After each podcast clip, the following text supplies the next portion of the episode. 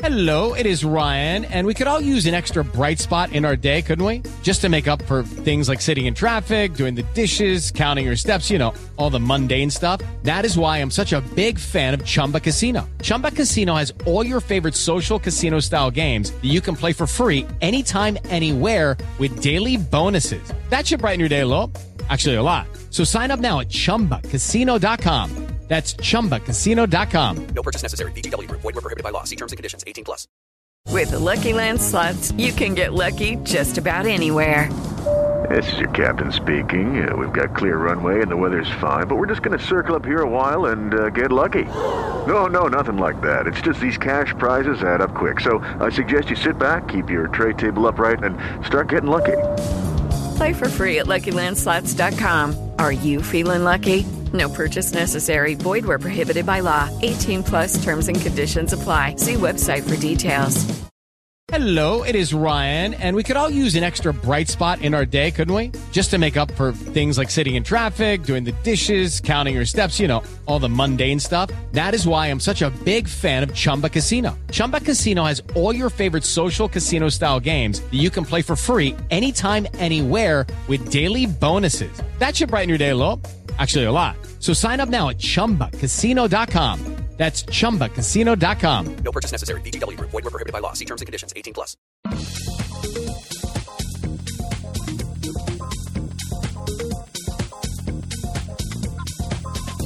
Hello and welcome to the Analyst Inside Cricket. Uh, look ahead to the county season. The county season's here and it's absolutely pouring with rain. Actually, I've just been at Lords and the nursery is basically flooded. So I don't know what the prospects are for Middlesex's first game of the season on Friday against Northants. I'm very pleased to say we've got Simon Mann back in Blighty at last. How are you feeling? Absolutely fine. Lovely weather, though, isn't it? New Zealand, five weeks. I think it rained twice the whole time. The cricket was fantastic and engrossing. Come back, I think, great. Started the county championship season. Spring has sprung, and it's pouring with rain. It's rained for about 36 hours in London. Sprung is, is about right, actually. Sprung a leak, I think, and you've had to uh, make quick acquaintance with your raincoats and no, no Wellington boots. Do you own a pair of Wellingtons? I don't, I have to say. I live in London. I do own a pair of Wellington boots, But you're a, you're a Bristolian, aren't you? That's why. It's it? just So- for walking the dog. Anyway, very pleased also to welcome Isabelle Westbury today, uh, who is the ECB Commentator of the Year last year in domestic cricket. Very experienced commentator, former Middlesex spinner as well. And Izzy, you, well, you, you'll be feeling good at the moment because England women are doing a lot better than England men, certainly in India.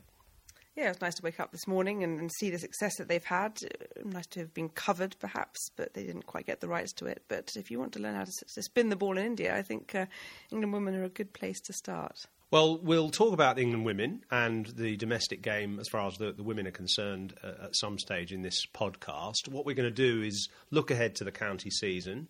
And also, uh, we've got Jack Brooks, the Yorkshire fast bowler, on the show as well, talking about preparation and actually a little bit about ball tampering as well and whether it goes on in county cricket. Uh, don't forget, this podcast is now in association with the Cricketer magazine. And this month's issue actually has a double page spread on every county for the first time ever. It's got something like 50 pages of county coverage. And if you want to get a, a cheap subscription to the Cricketer magazine, you go to www.thecricketer.com forward slash podcast and you get a subscription deal if you go to that website address. So make sure you follow that up and get the Cricketer magazine to accompany your journey round the, the county season. So Essex are the champions, of course, of last year, and they're taking on Yorkshire uh, up at Headingley to start the season. I don't know whether they're going to get any play, but actually Yorkshire haven't had much in the way of preparation so far. That's been one of the problems for all the teams, I guess. What was it like in your day then? I mean, when, when did you start preparing for a new season? Well, it's funny actually because I've just been at Lords today, as I said, and the Middlesex office used to be this shack behind the pavilion, and you went in to find out what was the the plan for the week uh, pre-season, and basically fell down a hole as soon as you went through the door because the floor was was rotting.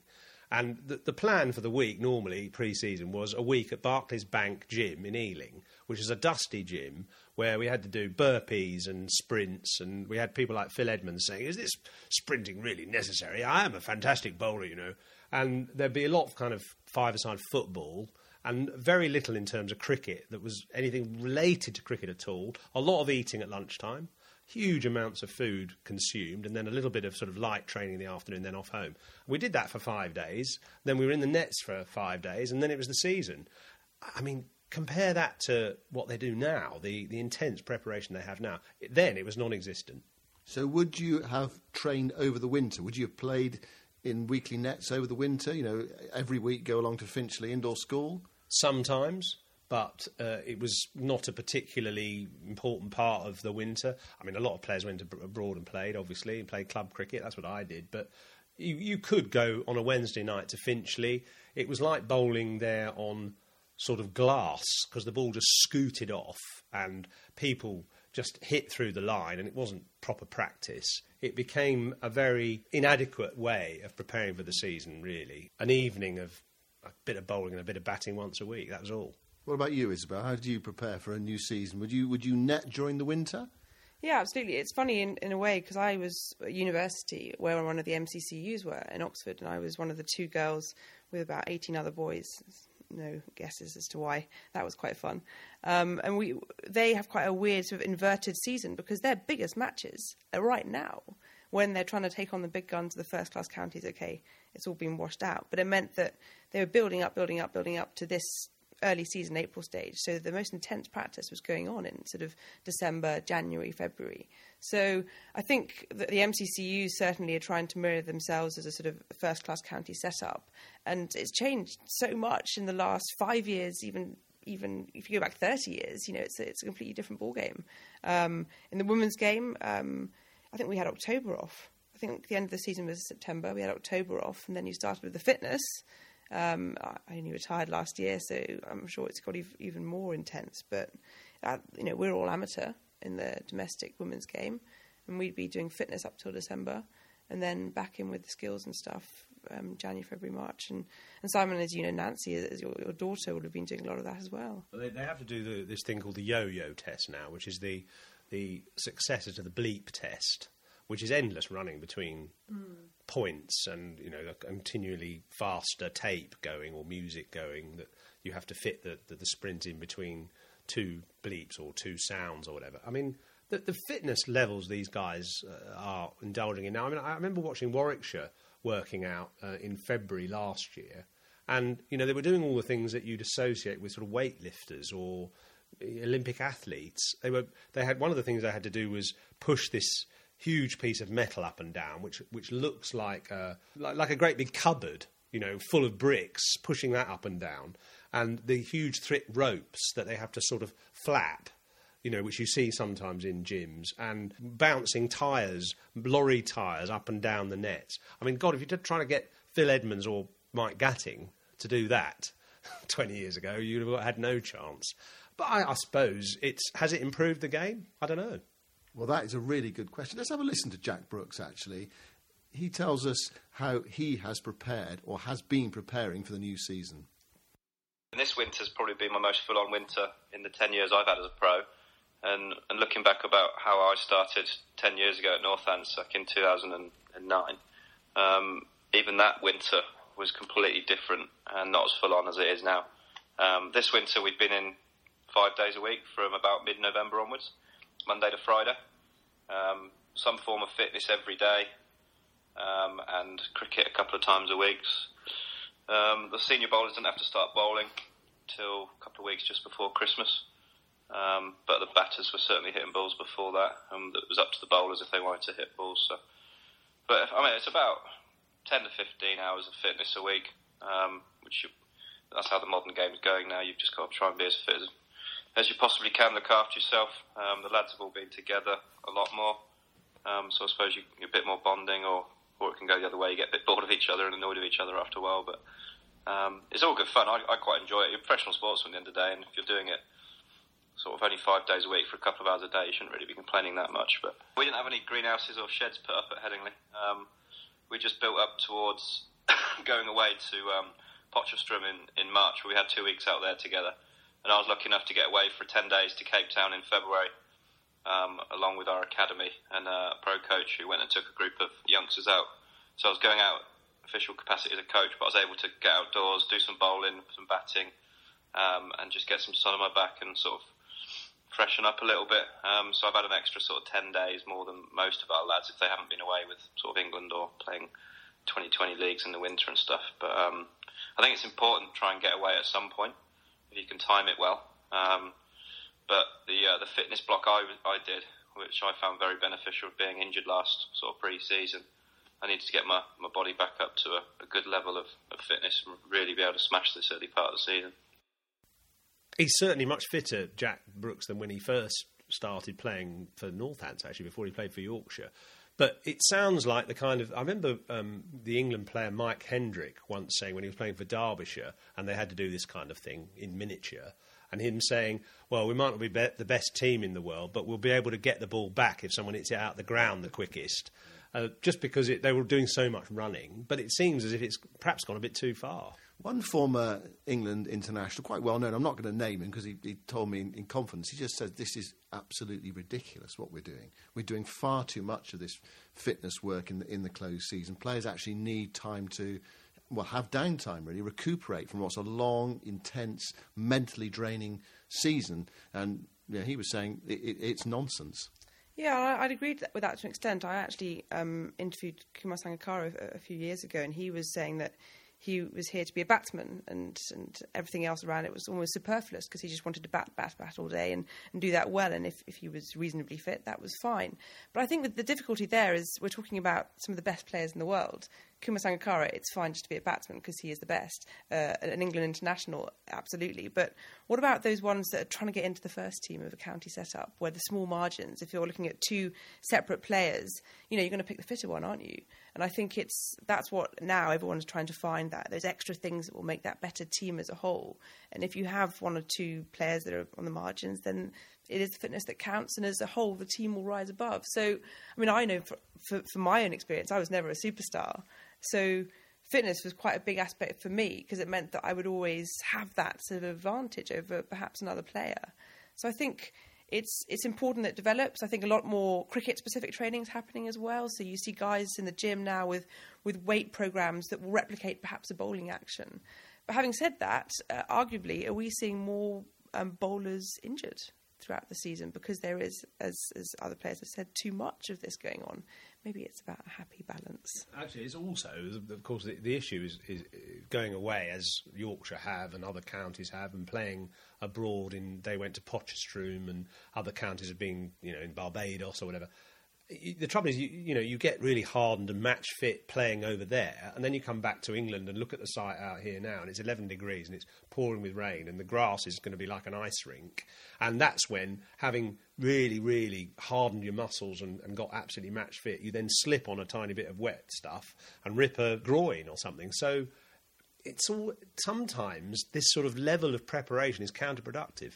How did you get fitter? Just by bowling? Bowling. I, I, I mean, I know this is a really old school argument, but I think you get fit. Bowling is such a weird operation, a, a, you know, a very unnatural action, and you just have to keep doing it. And it, there's there's muscle memory involved, and obviously, I, actually, you know, the, the year I got the fittest and the fastest was by just playing every day in Sri Lanka. In fact, when I was 19, and just actually the, the, the sheer mechanics of playing every day, bowling every day, got me fitter and faster. Sounded like Fred Trueman, yours. Well, I was going to say Alec Bedser because I asked him once uh, how he stayed fit for bowling because he famously bowled about you know two million overs in a season, and he said digging. I went digging. I helped my dad on the building site digging. So there's another solution. Well, those are the preparations who's actually going to win the thing? Who's going to win the first division? I mean, last season it was won by Essex, who came up. The season before it was won by Middlesex, who, who got relegated. Down. I mean, yeah. it's so hard to predict. Eight well, teams. Eight teams. That's the problem, isn't it? They're, you know, you're not very far away from relegation, uh, uh, and you might be in fourth spot and have, say, eighty points, and the last spot has fifty points. One game can change that almost, and and you're suddenly you're dot, near bottom of the table. So it's it's a it's a bit of a lottery. Mm. Well, two points covered four clubs last season, and thirty points covered second place to seventh. So basically, runners up to relegation, and Middlesex got relegated. And the reason they got relegated, of course, I mean, it's quite well known, isn't it? Because they had two points deducted for a slow over rate, and there was crossbow gate and all that sort of thing down at the Oval. What, what about you, Izzy? I mean, you, you watch a lot of county cricket. Mm. Who do you fancy for the title, or, or, or do you think, like us, it's, it's very hard to predict? Well, I was saying earlier, I think if you, if you win the, the championship, then that's a surefire bet you'll go down next season. Having said that, So tipping Essex yeah, to relegation. Essex, you're down. I'm afraid that's it, boys. Um, well, looking at Hampshire's recruitment drive, you, you might think that they're on to something. Well, if, if it all um, plays out, Sam Northeast it came at sort of great acclaim over from Kent, but then the moment he signed, he's had a pretty lean winter. He hasn't scored more than 50, and he's played Lions, he's played North South, he played the MCC game. Um, so he'll have to buck up a little bit. Having said that, Hashim Amla's on their cards the first three months. They've got, I saw Dale Steyn's going to join them for one or two matches in June as well. So I think Hampshire are pouring something into it. Um, Yorkshire have managed to get, they've got Pujara over from Notts. Um, I saw him bat last season for Notts, and he seemed to love his time there, loves playing county cricket. We're seeing a few Indians come into the, the county scene before that. So I'd say, yeah, Hampshire, Yorkshire, I wonder about Lancashire as well. Looking at the, their uh, recruits, uh, Keaton Jennings, of course. So that would be an interesting uh, sort of match-up. Keaton Jennings and Haseeb Hameed opening the batting for Lancashire. Great little double act there. Both of them could be, of course, opening for England in the first test on the 24th of, of May. I guess, you know, Alastair Cook will probably still hit, keep his place, but there's plenty of opportunity batting spaces up for grabs. And they've also got Graham Onions from Durham, and of course they're now captained by Liam Livingstone. So you know uh, that's an interesting. Lancashire have always been the team that you you think should win the championship more often than they do, and uh, th- I mean this is this is a golden opportunity. And there's also Surrey. What about Surrey? They've not won the title since 2002. Nine other counties have done so since then. Uh, and they, they, they're in the market as well. They, they brought in quite a lot of players. Virat Kohli's going to play for them. But then this is the problem with, with county cricket. And you, you recruit players. And then someone like Mitch Marsh, they think they're going to have him for the whole season. And then he gets injured. So you, you, you put a lot of eggs in one basket. And I'm not saying Marsh would have won the championship. I'm just saying that you, you, you think at the start of the season, oh, such and such is going to play for them, and then they're injured, and then you know they, then they're looking around for someone to replace them, someone you thought was a banker, really top quality player, and they're, they're, out of the scene altogether. That's what makes it so hard to predict. I think to add to that as well is, is what is a county season? Um, I saw something yesterday about comparing the English domestic county season to all the other domestic seasons um, in different countries around the world. But you know, you've got a portion in April, then you've got a one-off match in May. Then I think there's something in June, a little bit of county champs. Then the rest is in September. So, for example, the, all the internationals coming in, there's not going to be a single one that will play the whole way through. There's not going to be a single England international that will play the whole way through. So that makes predicting it that much harder. It's a lottery. That's why actually it's your it's your banker players, the guys that play 12, 14 matches. Really, they, they are the players that, that win you the championship. Bench strength. Talk about bench strength in rugby and and indeed football. So we'll be talking about that in cricket. And actually, I think you know going back obviously a few years now, but Middlesex, who won four titles in the 1980s, it was about bench strength. It was about people that didn't regularly play. Someone like Keith Brown, for instance, who wasn't a sort of star, but he was a very workmanlike cricketer who could just fit any particular space. He could keep wicket if we were missing a wicket keeper. He could bat at opening the batting if you know one of the openers was injured or out of the team or whatever. Uh, he could bat in the middle order. You know, he could even bowl some some cheap and cheerful little medium paces. So you want adaptable cricketers who can come in and out when these kind of issues like overseas players being injured or not available or funny bits of the season, as you say, where you've got three championship matches in the middle of the season and then most of it at the beginning and the end. I wonder if um, Hampshire will be a bit more ambitious with Mason Crane this year because he hardly played this time last year. Yeah, but it's pouring with rain, and you know Yeah. you, you need a you time need- for a leg spinner? You need a pitch that is conducive for a, for a leg spinner, I, su- I suppose. Well, here's another interesting thing about the championship season, or a sort of bizarre thing about the championship season. And it, you, you think about seasons starting in other sports. You know, the football season starts. You know, the first day of the season, everyone's sort of looking forward to it. The cricket season starts. The championship season starts. First division, two counties are not playing, and you've got eight teams as well. It's not as if you got you know you had nine teams where someone was going to miss out. Where is the Somerset versus Surrey fixture on the fir- in the first round of matches? I expect there's a reason for it. There's something to do with you know, trying to fit it all in and venues and you know having to play at certain venues and things like that. But it does seem bizarre, doesn't it, that, that not everyone is playing on the first day of the season when they could do now because you've got a, division of eight and a division of ten. And sadly, the, the, the county season always starts with a bit of a whimper too. It's not, not helped by the weather. If you have a, an April week like this, nobody wants to watch, and actually probably nobody much wants to play either, because you you know sort of staring out at the, the clouds and the rain and the drizzle and the puddles and things doesn't make you want to go and play cricket. Really, it's a fair weather game. So your theory about finding a roof for cricket grounds is absolutely paramount. That thought, actually, as I was coming to speak to you today, that thought came into my mind again. Roofs, we need roofs. It's going to save the game. Well, yeah, and I mean it's all about money in the end, isn't it? I mean there, there must be a strategy for a massive tarpaulin that someone could invent. I mean, I mean, down the road here in West London, we've got huge inflatable tennis centre with eight courts undercover, and it just goes bl- blown up in whenever it is um, October, and people can play tennis all winter. Beautiful climate. Why can't we do that for cricket?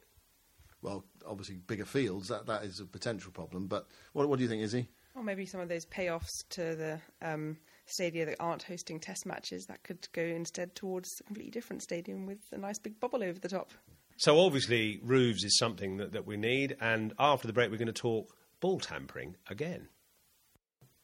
Welcome back, and we're going to talk in this section about whether there's ball tampering in the county game with Jack Brooks. But before we do that, we- should also, Isabelle, look at the, the women's game, the women's domestic game, because, well, one of the reasons that I thought it would be interesting to have you on was because this is the week when Wisden's Almanac is coming out, and it's got a woman on the front cover, Anya Shrubsole, who co- could well be one of the cricketers of the year. Well, pr- probably should be one of the cricketers of the year. So, is it a big year for women's cricket, given that you won the World Cup last year? Um, it's difficult because it's not going to be one of those sort of momentous um, something that goes gets the head- headlines and it's going to grab the attention of the media. I think it's almost a sort of consolidating year. What happens on the back of that World Cup? Are we going to see more interest in the next layer down? So the Women's Super League, for example, what's happening on the county circuit? Who are the next people coming through? So I think it will be a, a wait and see, a lot of hope, a lot of expectation. Whether that will all be fulfilled is is another question. Um, England, of course, but we're talking now on uh, Monday morning when they've just beaten India in India um, by more than 100 runs. Um, two spinners took eight wickets. That's one way to, to spin the ball on the subcontinent. Um, and there's a lot to be to be to look forward to. Uh, Mark Robinson has worked wonders, I think, with the team. He's he's actually taken quite some audacious steps in the last two years, where England would at a similar period, you could argue, that England men's test team are going through now, where they're not getting the results that they want. The argument is, or was then for the women, they weren't going to change anybody because there was no one good enough coming through. And we're seeing that with England's test team. We're not going to move Alastair Cook because who, where's the next um, opener? We're not going to uh, move Stuart Broad because where's the next person that can swing it at 90 miles an hour? Um, whereas England women, what they decided to do was there's a complete revamp, um, and they went for the audacious moves. They they the captain Charlotte Edwards went. They had a new coach in. Some of the old stalwarts mo- moved on as well, with the expectation that there might be a, a lean period. There might be a rebuilding period. It might not all go um, rosy to start with, with the intention that hopefully in the next few years onwards they would get results. And actually, the results have come much more quickly. And winning the World Cup, I think, is a probably as good a result as they could get. Was that all down to Mark Robinson, or were there players in the team who felt that the team needed to move on as well? Oh, it was a combination of factors. I mean, I'd put a lot at Mark Robinson's step. I think that he took a lot of flack as well at the time when Edwards did step down. I mean, it was definitely his instigation. Um, and I think he, he just went with, well, I don't really care what people say about me. It might work, it might not. This is my experience. I'm going to use it. Um, and he was willing to, to be, make the unpopular moves, I think. So he instigated a lot. I think other key players also moved on at the same period. But I think what a lot of credit has to go to him as well for reinstating some players perhaps that had been your Tammy Beaumont, for example. Um, you know, she was on the cusp of being uh, shown the door. Danni Wyatt, nobody knew what her place was in the team. She she seemed to have this promise, but she wasn't converting it. And he, in the last two years, Wyatt's now opening the batting in the T20s and the one days. She's she's you know scored back to back hundreds in the T20 internationals. Tammy Beaumont was player of the tournament in the um, the World Cup. Um, Nat Sciver, again, someone who you'd have thought, God, look at this girl, she's amazing, but wasn't really getting the runs the wickets, is now really turning herself into, if not the best, one of the top three all rounders in the world. And so I think it's more just adapting the players and then also bringing in new ones. Um, three new players played, uncapped players have played in England and India this winter. Katie George, um, Alice Davidson Richards, and Bryony Smith. And to be honest, it wasn't a great tour for them. Um, whether they'll be in the England setup or in England first team come the summer, maybe not. But he's tried it. He didn't mind, and even Heather Knight, the captain as well, was, was saying, you know, we might not win all these matches on tour, but what's our next goal is we want to win the T20 World Cup in Barbados in seven, eight months' time. So I think it's this willingness to say, in the short term, there might be a loss, it might not work, but what do we want to get out of this? And I think that's what's almost lost from England men, the test side. I think the one day in T20 is a separate issue. I not, not an issue, actually, it's, it's great. But the test side is what do we want to get in the long run? And I think um, we're not seeing that. Do we, you know, is, are the Ashes, the next Ashes, our next big thing? In which case, you know, we need to have more players playing in Australia. We need to have um, more players playing red ball cricket. But that that sort of focus seems to have been lost from the men's setup. That's true, actually. I completely agree with you, and I'm sure the influence of the Kia Super League for the women has been impressive because I suppose what I've gleaned from watching a fair bit of women's cricket is that there is quite often a lack of confidence uh, in the women's game. You know, players that are obviously quite talented but haven't got that self belief, and I think Mark Robinson's encouraged them to express themselves and brought boundaries in to you know, try and tempt batsmen to go over the top and hit sixes rather than be scared to, and and also to to play on first class men's grounds or in quite impressive arenas in the Kia Super League to make them realise they're decent cricketers with a bit of a crowd following them, and it's just kind of up the ante a bit in terms of the competition and the abilities and the range of abilities and their ambition, and and uh, you, you can see the the dividends paying off now. Yeah, and this is funny because there's almost a paradox going on here. In, that in some ways, women are very women's cricket. You want to say is a different game to men's cricket, but actually, there's a lot of overlap in the way we approach things. Ali Maiden and Mark Robinson, the head coach and, and um, assistant coach of the England women, were invited to go and sort of shadow Trevor Bayliss and Paul Farbrace after the World Cup. And almost you want to say, why don't you have it the other way around as well? Get them in, get them to see what, how the women's setup works, and so I think we can learn a lot from each other, and, and also from other sports. This is one thing I read a lot about over the winter was in in football. One uh, school of thought as to why England never convert on the international scene is because there's this development gap where a lot of the big clubs make their sort of younger kids go and play in under 18 age groups, and whereas on the continent they play in reserve teams in a men's competition. So because of that, they then experience the pressure, they experience the crowds, they experience a kind of the jostle and the sort of you know physicality. the physicality, the edge, and you can convert that to cricket. In the men's game, for example, I spoke to Joe Denley over the winter, and he was saying that the, he was playing in the BBL for the first time. And this is, you know, at a moment really a jobbing domestic cricketer, and he said this is the closest that you get to international cricket. And the most that he got out of that, he had a great season there. It wasn't so much, you know, the the quality of the bowling or the batting he was he was contending with. It was being in this filled stadia. It was having that pressure. It was being on TV every single game. And England men need that, and that's perhaps where the new 2020 tournament will come in. And England women need that. And the Kia Super League was is the first attempt. Mm. I don't think it's it's not what it's not going to be the long lasting tournament because they will have to conform to the men's 2020, the new tournament. They, they will definitely fall into line with that. It's almost a sort of, we have this weird three years where we need to get this, have a sort of a stopgap between the county and the international cricket. Kia Super League launched that. You've got a few players out of that, your Katie Georges, your Bryony Smiths that are making a step up into England, which you wouldn't have seen from county cricket beforehand. But I think a lot of the players are men and women very excited about the 2020 tournament because it is that path. It's that path into international cricket. So, so the door is open again, which a lot of players, I think, men and women on the county cricket circuit are thinking, how do how do I get there? Um, I'm sure Sam Northeast, for example, has been thinking that for years. He's going to have a chance this summer, actually, and, and good luck to him. Uh, you, you're right, Izzy. And, and, you know, the the IPL is obviously the the opportunity for one or two younger players to to really groom their skills and, and experience that intensity of what is sort of almost like a parallel international tournament.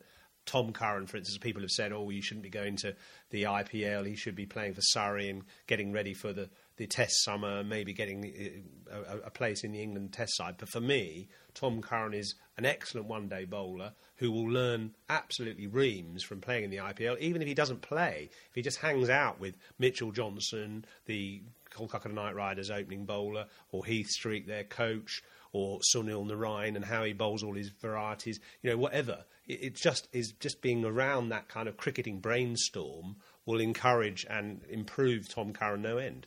The big story, of course, of, the last month hasn't really involved England at all. It was ball tampering in South Africa regarding Australia, and it's caused all sorts of kerfuffle as a result because various counties haven't had their overseas players, like Cameron Bancroft going to Somerset, and obviously the IPL's been seriously disrupted by the absence of Steve Smith and David Warner, and we don't know what the the up, upshot of that will, will be with, for Australia ultimately. But ball tampering itself has always been a subject that I've been fascinated by. I had a go at it a little bit myself in my county career, but wasn't good enough to exploit World it. exclusive. You're to tamper with the ball. But I, you should have had a year long ban as well. Oh, you did have a year long ban. We didn't notice you. ha ha, thank you. I was known as the Reverend actually that year because I only played on Sundays, Sunday League cricket. But um, you know, I'm interested to find out whether ball tampering does exist in county cricket nowadays. So I asked Jack Brooks that very question. I'm, well, I haven't got any fingernails, so I bite them, so I can't pick the ball anyway. And any other way you can do it is by biting it when you're not going to get going to be doing that on a cricket pitch.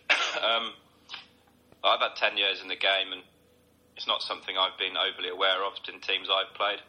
There's been a couple of guys I've, I've come across in, in, teams that have been the odd, the odd game. They'll you'll suddenly start reversing sharply out of nowhere, and, and somebody will be aware of something going on. But to be honest, it's really quite obvious most of the time, and the umpires are so tight on it that it's almost not worth picking the seam or, or trying to scratch up one side like unnaturally because the umpires will be so sharp on it. They know what the ball's going to be should be looking at. They look at it quite often, you know, when you take wickets or in between overs and whatnot.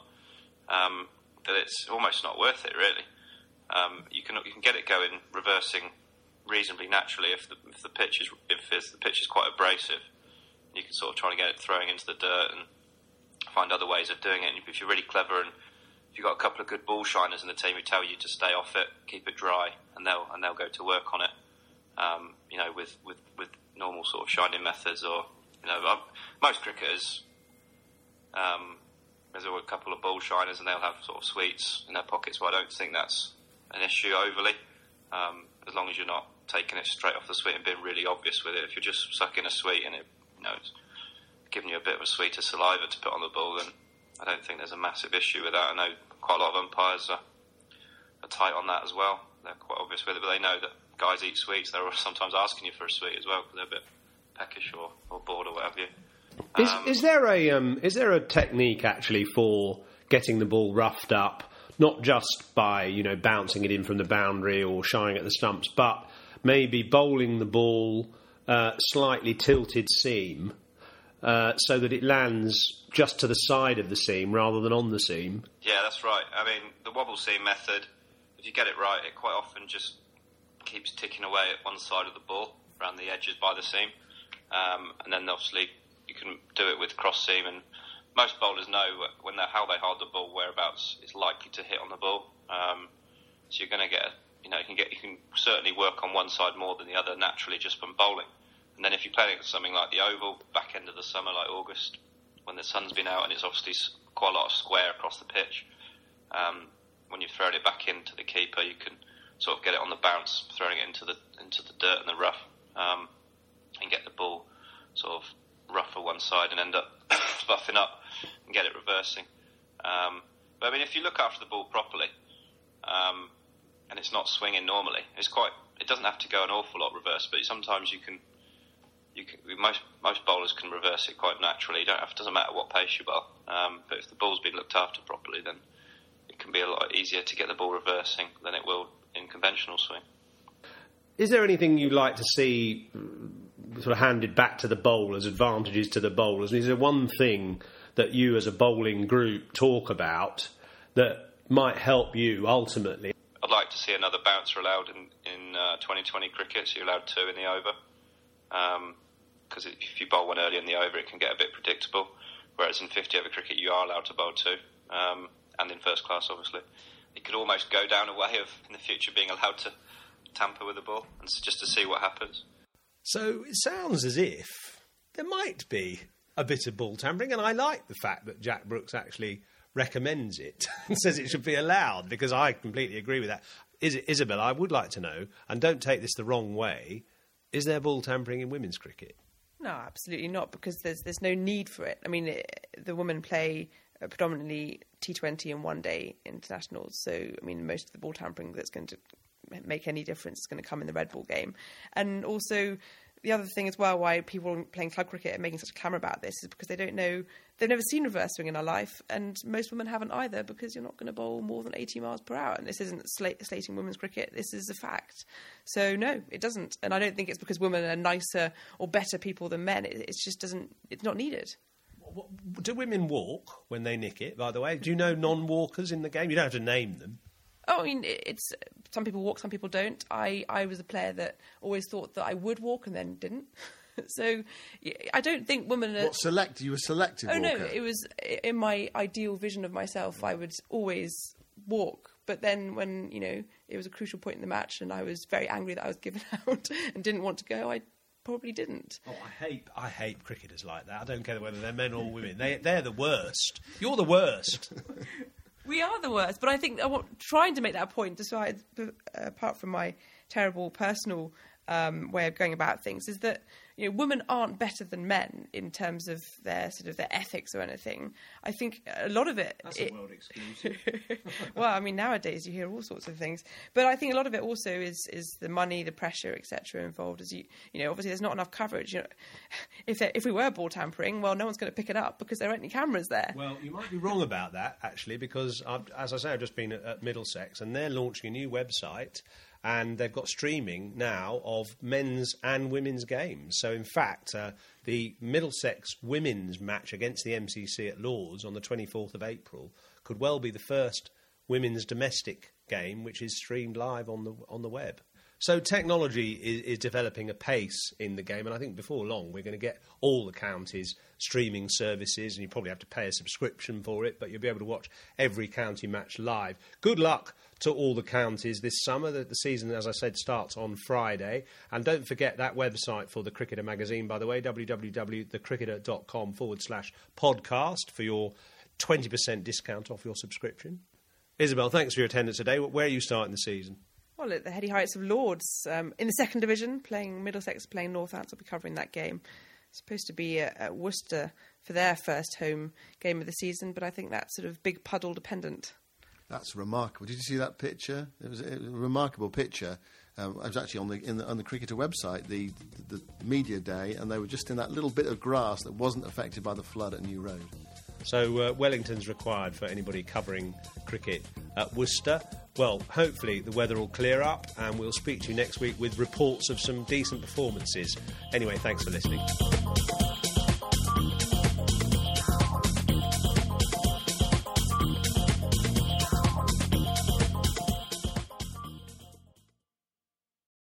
Sports Social Podcast Network.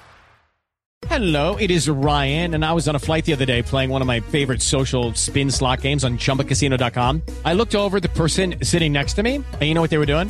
They were also playing Chumba Casino. Coincidence? I think not. Everybody's loving having fun with it. Chumba Casino is home to hundreds of casino style games that you can play for free anytime, anywhere, even at 30,000 feet. So sign up now at chumbacasino.com to claim your free welcome bonus. That's chumbacasino.com and live the Chumba life. No purchase necessary. Group. Void were prohibited by law. See terms and conditions. 18 plus.